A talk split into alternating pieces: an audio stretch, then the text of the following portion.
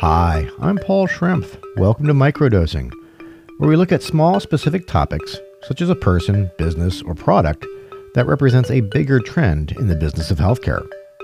In this series, we are headed to health, an acronym spelled HLTH.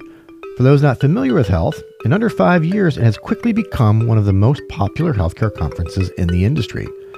We'll be taking brief moments to speak with exhibitors, speakers, and attendees. I hope you enjoy.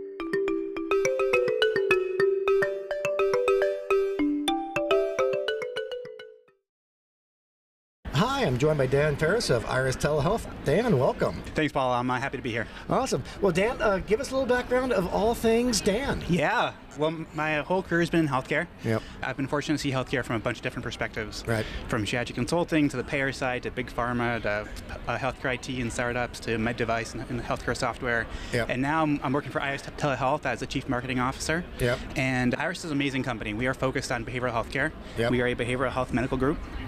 And we partner with health systems and community clinics like federally qualified health centers Yep. to fill gaps in care that exist across the continuum. Yeah. So that's a little bit about me. Awesome. Well, I'm going to get back to that in a second. This is your first time at Health. It is. Would love to hear kind of what your observations are. I think it's kicked off all of two hours ago, Yeah. but observations and what you're looking forward to. Yeah, I have never come into a meeting with so many pre-scheduled meetings, and so I'm really excited about it. I think it's been a great couple weeks. The uh, energy here is awesome. To me, what's most exciting about it is the kind of the melting pot nature Mm-hmm. of health. How many different types of people across the healthcare landscape are here, and Yeah. all focused with a similar goal, which is how can we make healthcare better? Which is, I think is why we all work in this industry. So, ton of energy. I'm really excited about the week.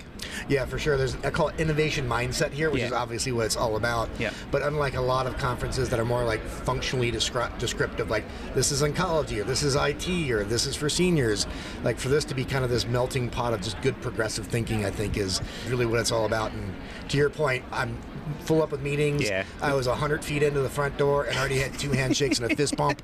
Um, so It's gonna be fun. Yeah, I'm looking forward to the rest of the week.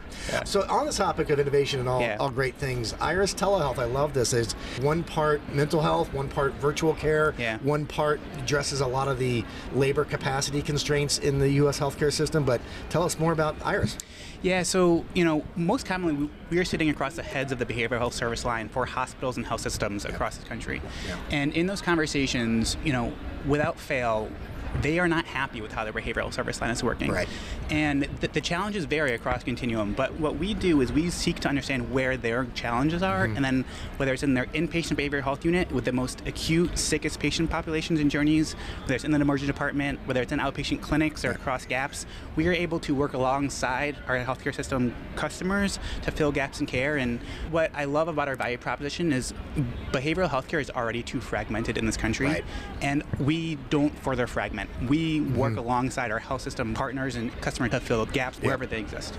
Love that. We don't further fragment, I think, is like a mantra that should be over everybody's headboards. And I do like that with your solution, it kind of addresses psychiatric needs in health systems where people know they have a need, they don't have the skills, and also it's hard to find the people. So to have a, a virtual solution that brings psychiatrists into the hospital to address those needs in a very pragmatic, flexible way, I think makes a lot of sense. Yeah, and one of the um, you know scary stats is 60% of counties in this country don't have a licensed psychiatrist. Yeah. 70% don't have a licensed child psychiatrist. And so if you're in rural America, you just those people don't exist to provide mental health care. And so for us, like our target segment is that rural IDN that they are kind of dominate in a geography, but the quality care just does not exist within those geographies and the beauty of telehealth is you're able to supply and demand match and take great providers that may live anywhere across this Yeah. country and match them to community that's in desperate need of care. Yeah, for sure. And then where can people find out more about Iris Telehealth? Yeah, iristelehealth.com. Yep. LinkedIn, the socials. Awesome. Well, Dan, thank you so much for Thank taking you. a few minutes. Yeah, it's fun. Uh. Appreciate it.